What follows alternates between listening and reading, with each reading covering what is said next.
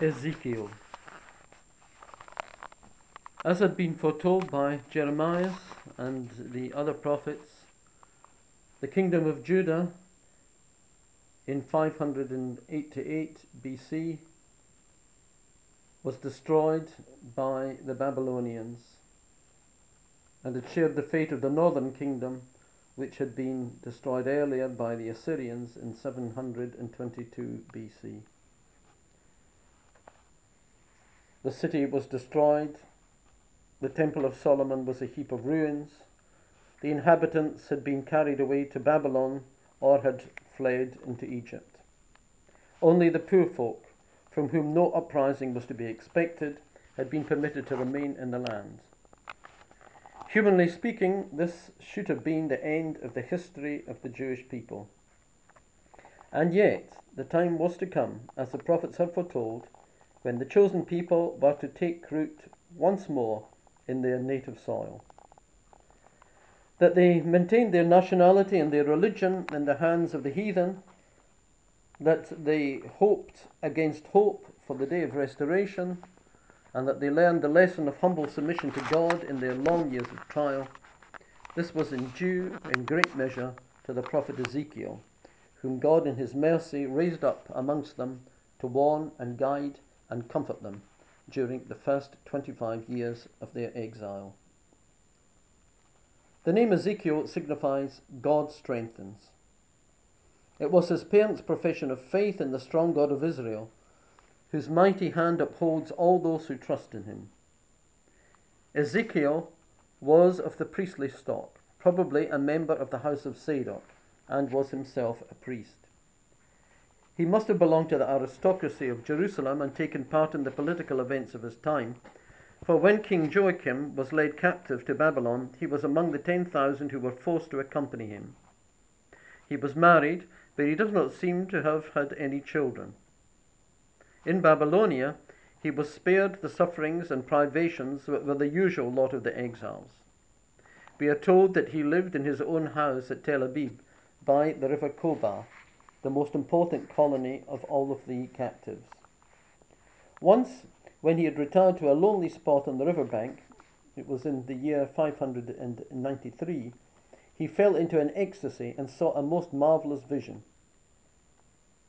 Out of a storm cloud appearing in the north, there gradually emerged the likeness of four living creatures, cherubim, each with his four wings and four faces, and all moving harmoniously together. Looking more closely, he perceived that they enclosed a kind of quadrangular chariot, resting on four wheels, which had an independent motion of their own, though always in perfect harmony with that of the four cherubim, for one spirit actuated both.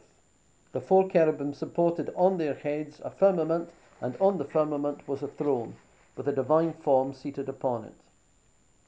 Speaking from the throne, God commissions Ezekiel to be a prophet of his people, but he warns him that he will encounter much opposition. However, he is not to fear, for God himself will strengthen him. And I heard the voice of one that spoke, and he said to me, Son of man, I send thee to the children of Israel, to a rebellious people that have revolted from me. They and their fathers have transgressed against my commandment even unto this day. And they to whom I send thee are children of a hard face and of an obstinate heart.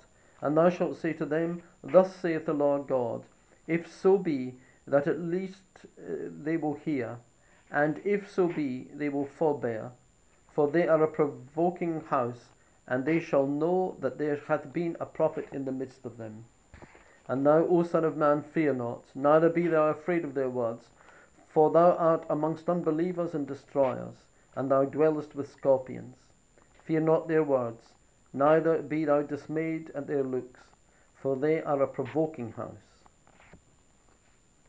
The manner in which the prophet accepted the divine commission is as striking as the commission itself. He saw an outstretched hand holding a book rolled up, which, when it was unfolded, revealed nothing but plaints, lamentations, and woes. This book he was commanded to eat. When he had swallowed it, he found it exceedingly sweet. The significance of this symbolism is clear. The mission assigned to him by God was uninviting, but he accepted it in the spirit of obedience, trusting in the divine assistance which he found pleasure in carrying out. But he did not underrate the difficulty of his task, as is evidenced by what followed when the vision was withdrawn. And the Spirit also lifted me and took me up, and I went away in bitterness in the indignation of my spirit, for the hand of the Lord was with me, strengthening me. And I came to them of the captivity, to the heap of new corn, that is Tel Abib, where he lived, to them that dwelt by the river Kobar. And I sat there where they sat, and I remained there 7 days, mourning in the midst of them. The exiles of the year 597 were treated very leniently by their Babylonian masters.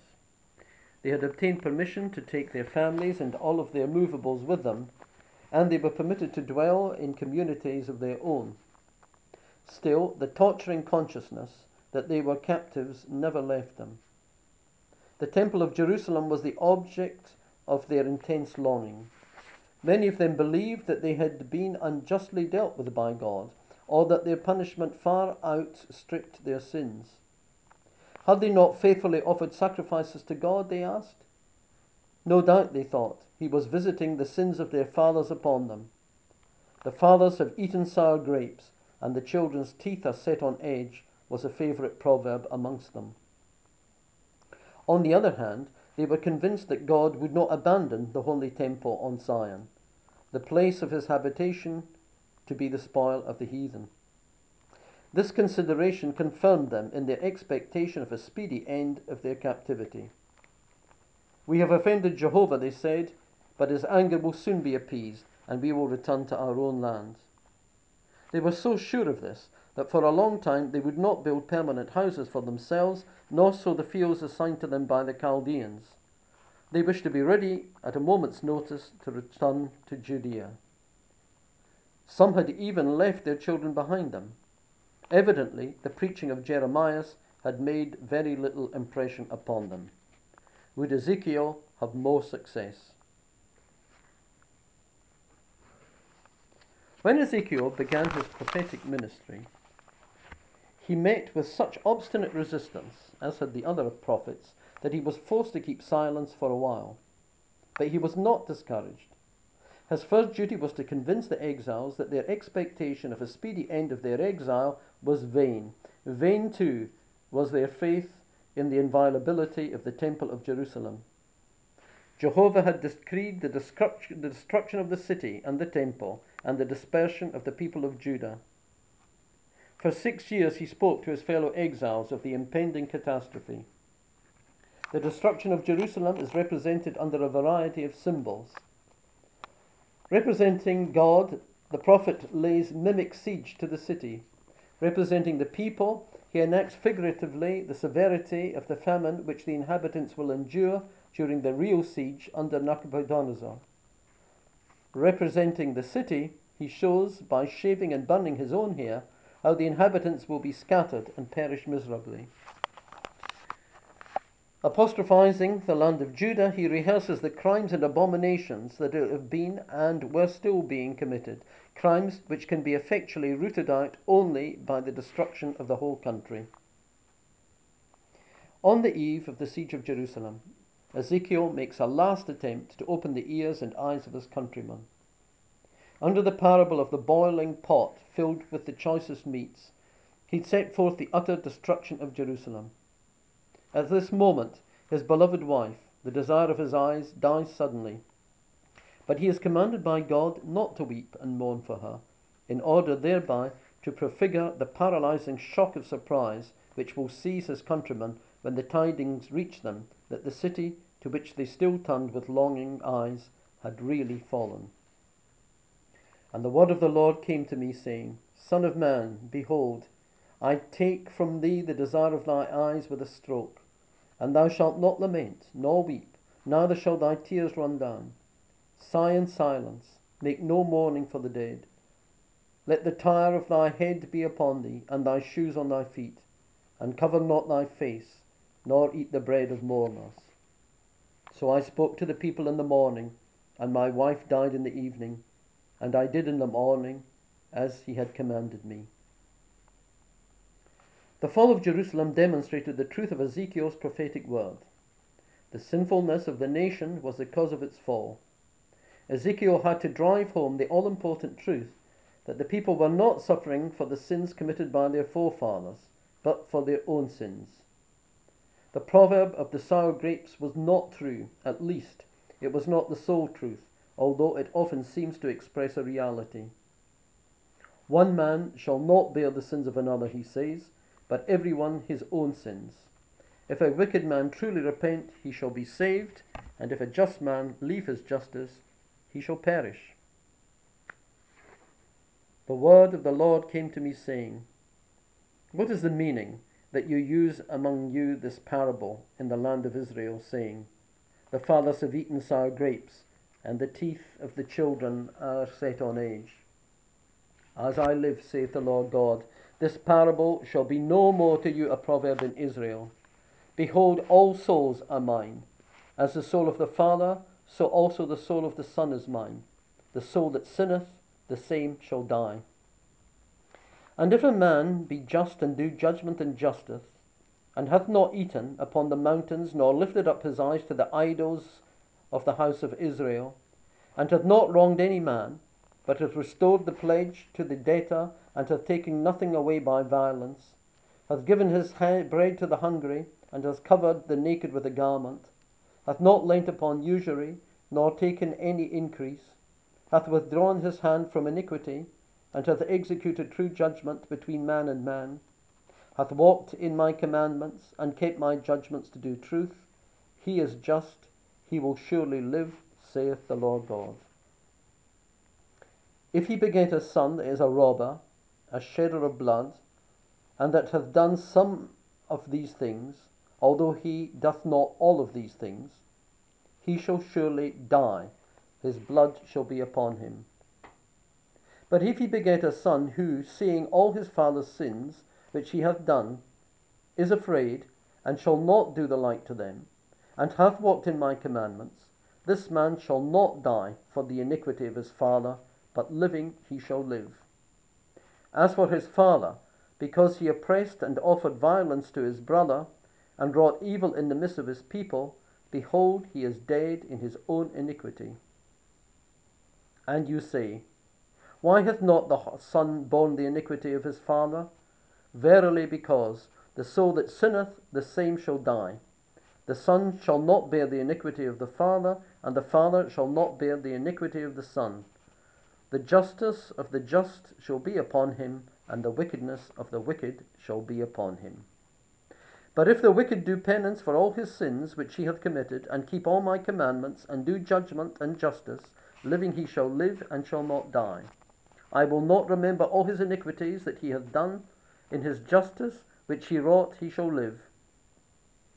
Is it my will that a sinner should die, saith the Lord God, and not that he should be converted from his ways and live?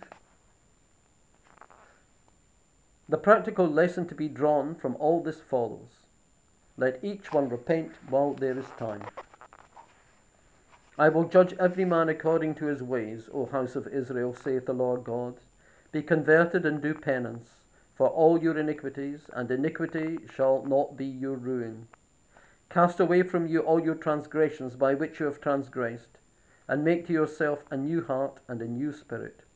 For I desire not the death of him that dieth, saith the Lord God. Return ye and live.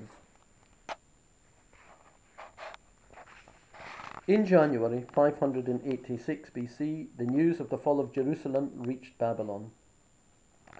The first period of Ezekiel's activity was at an end. Year after year he had preached to deaf ears. Henceforth he spoke to a crushed and humiliated people, to a people on the verge of despair. For these he had words of comfort and hope. One glorious prophecy followed another. Over against the former leaders of the people, who mercifully drove their followers into perdition, who fed themselves, who drank milk and clothed themselves with the wool, and killed that which was fat, but did not feed the flock, nor strengthen the weak, nor healed that which was sick, nor bound up that which was broken, nor sought that which was lost, but rather ruled over them with vigour and with a high hand, there now appears the picture of God's tender care for his people. He himself will be their shepherd. For thus saith the Lord God, Behold, I myself will seek my sheep and will visit them. As the shepherd visiteth his flock in the day when he shall be in the midst of his sheep that were scattered, so will I visit my sheep and will deliver them out of all the places wherewith they have been scattered in the cloudy and dark day. And I will bring them out of the peoples, and I will gather them out of the countries, and I will bring them to their own lands, and I will feed them in the mountains of Israel by the rivers, and in all the habitations of the land. I will feed them in the most fruitful pastures, and their pastures shall be in the high mountains of Israel. There shall they rest on the green grass, and be fed in fat pastures upon the mountains of Israel. I will feed my sheep, and I will cause them to lie down, saith the Lord God. I will seek that which was lost, and that which was driven away, and I will bring again, and I will bind up that which was broken, and I will strengthen that which was weak, and that which was fat and strong I will preserve. Chapter 34. When the dispersed children of Israel had been gathered once more and led back to their homeland, the Messiah will appear. He is called David because he is a descendant of David's house and will walk as David did in the commandments of Jehovah. And I will set up one shepherd over them, and he shall feed them, even my servant David. He shall feed them, and he shall be their shepherd. And I, the Lord, will be their God, and my servant David the prince in the midst of them, and I, the Lord, have spoken it. A new golden age will break upon the world. And I will make a covenant of peace with them, and will cause the evil beasts to cease out of the land, and they that dwell in the wilderness shall sleep secure in the forests. And I will make them a blessing round about my hill, and I will send down the rain in its season.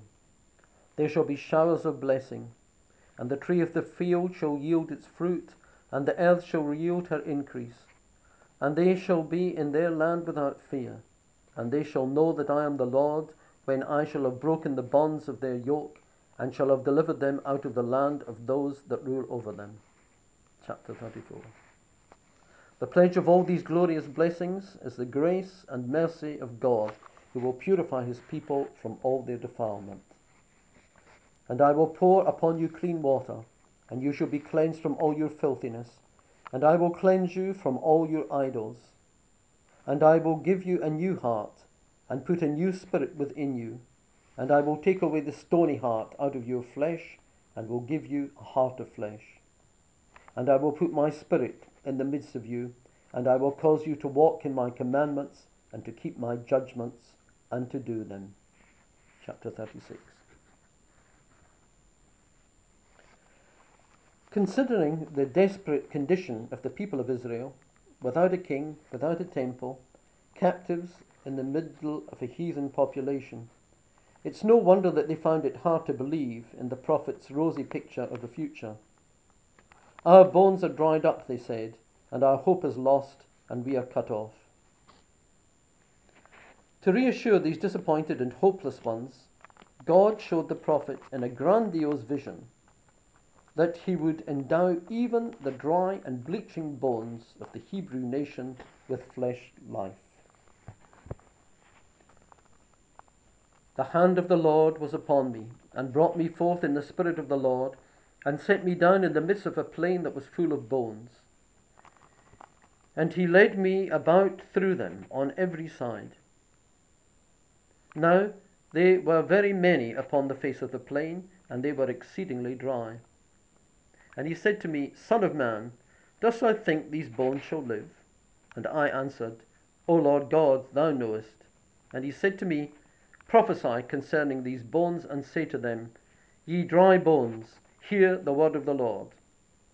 Thus saith the Lord God to these bones, Behold, I will send spirit into you, and you shall live. And I will lay sinews upon you, and will cause flesh to grow over you, and will cover you with skin. And I will give you spirit, and you shall live, and you shall know that I am the Lord.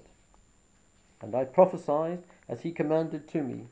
And as I prophesied, there was a noise, and behold, a commotion, and the bones came together, each one to its joint. And I saw, and behold, the sinews and the flesh came up upon them, and the skin was stretched out over them, but there was no spirit in them. And he said to me, prophesy to the Spirit, prophesy, O Son of Man, and say to the Spirit, thus saith the Lord God, come, Spirit, from the four winds, and blow upon these slain, and let them live again. And I prophesied as he had commanded me, and the Spirit came into them, and they lived, and they stood up upon their feet, an exceeding great army. And he said to me, Son of man, all these bones are the house of Israel. They say, our bones are dried up, and our hope is lost, and we are cut off. Therefore prophesy and say to them, thus saith the Lord God, behold, I will open your graves, and will bring you out of your sepulchres, O ye people, and will bring you into the land of Israel. And you shall know that I am the Lord, and I shall have opened your sepulchres, and shall have brought you out of your graves, O my people, and shall have out of my spirit in you, and you shall live. And I shall make you rest upon your own land, and you shall know that I, the Lord, have spoken and done it, saith the Lord God. Chapter 37.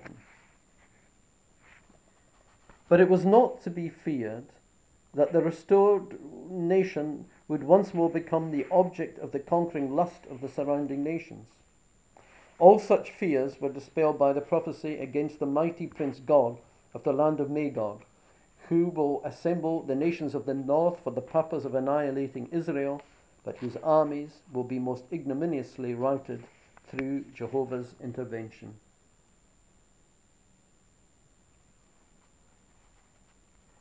A new Jerusalem, set upon a very lofty mountain, with a wonderful temple in which God will be perfectly worshipped, will place the seal, as it were, on God's final triumph over the world. From the temple, blessings will be poured out over all the lands in the miraculous messianic fountain, which will make all things new, even the Dead Sea and the wilderness of Judah. Jerusalem itself will be of gigantic dimensions, with 12 gates, one for each of the tribes of Israel, and its name shall henceforth be, the Lord is there. The last recorded prophecy of Ezekiel is dated April 571. How long he continued his labours after that we do not know. It is very doubtful whether he lived to see the death of Nebuchadnezzar and the liberation of Joachim in 561. Pseudo-Epiphanius, in his Light of the Prophets, says that he was put to death by one of the chief men among the exiles whom he had denounced because of his idolatry. The prophecies of Ezekiel have always been acknowledged as canonical by the Church, nor was it ever disputed that he was their author. We are told, however, that the Sanhedrin of the Jews deliberated for a long time whether his book should form a part of the sacred writings because of the obscurity of many passages, especially the first and last chapters, and because he says that the son should not bear the iniquity of his father, which they urged was contrary to Moses in the book of Exodus 20, verse 5. Ezekiel is not quoted directly in the New Testament, but his imagery is repeatedly employed in the Apocalypse. According to St. Jerome, the Jewish youth were forbidden to read some parts of the book until they had reached the age of 30. Ezekiel's style is impetuous and vigorous. He produces a great effect by the heaping up of details and the frequent repetition of certain expressions.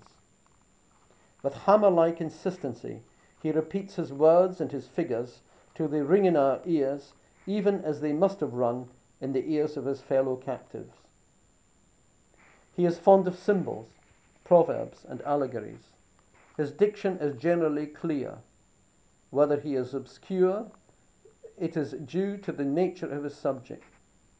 Visions are necessarily dark and more or less confused, and Ezekiel has been styled the man of visions.